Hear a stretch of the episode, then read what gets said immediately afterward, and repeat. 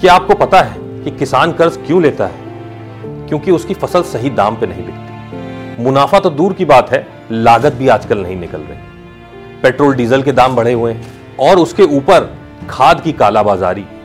ऐसे में किसान कर्ज तले दबता चला जाता है। ऐसे में माननीय प्रियंका गांधी जी ने किसानों की आर्थिक स्थिति को सुधारने के लिए एक प्रतिज्ञा ली है, जिसमें वो पच्चीस सौ रुपए प्रति क्विंटल धान, गेहूँ खरीदेंगी।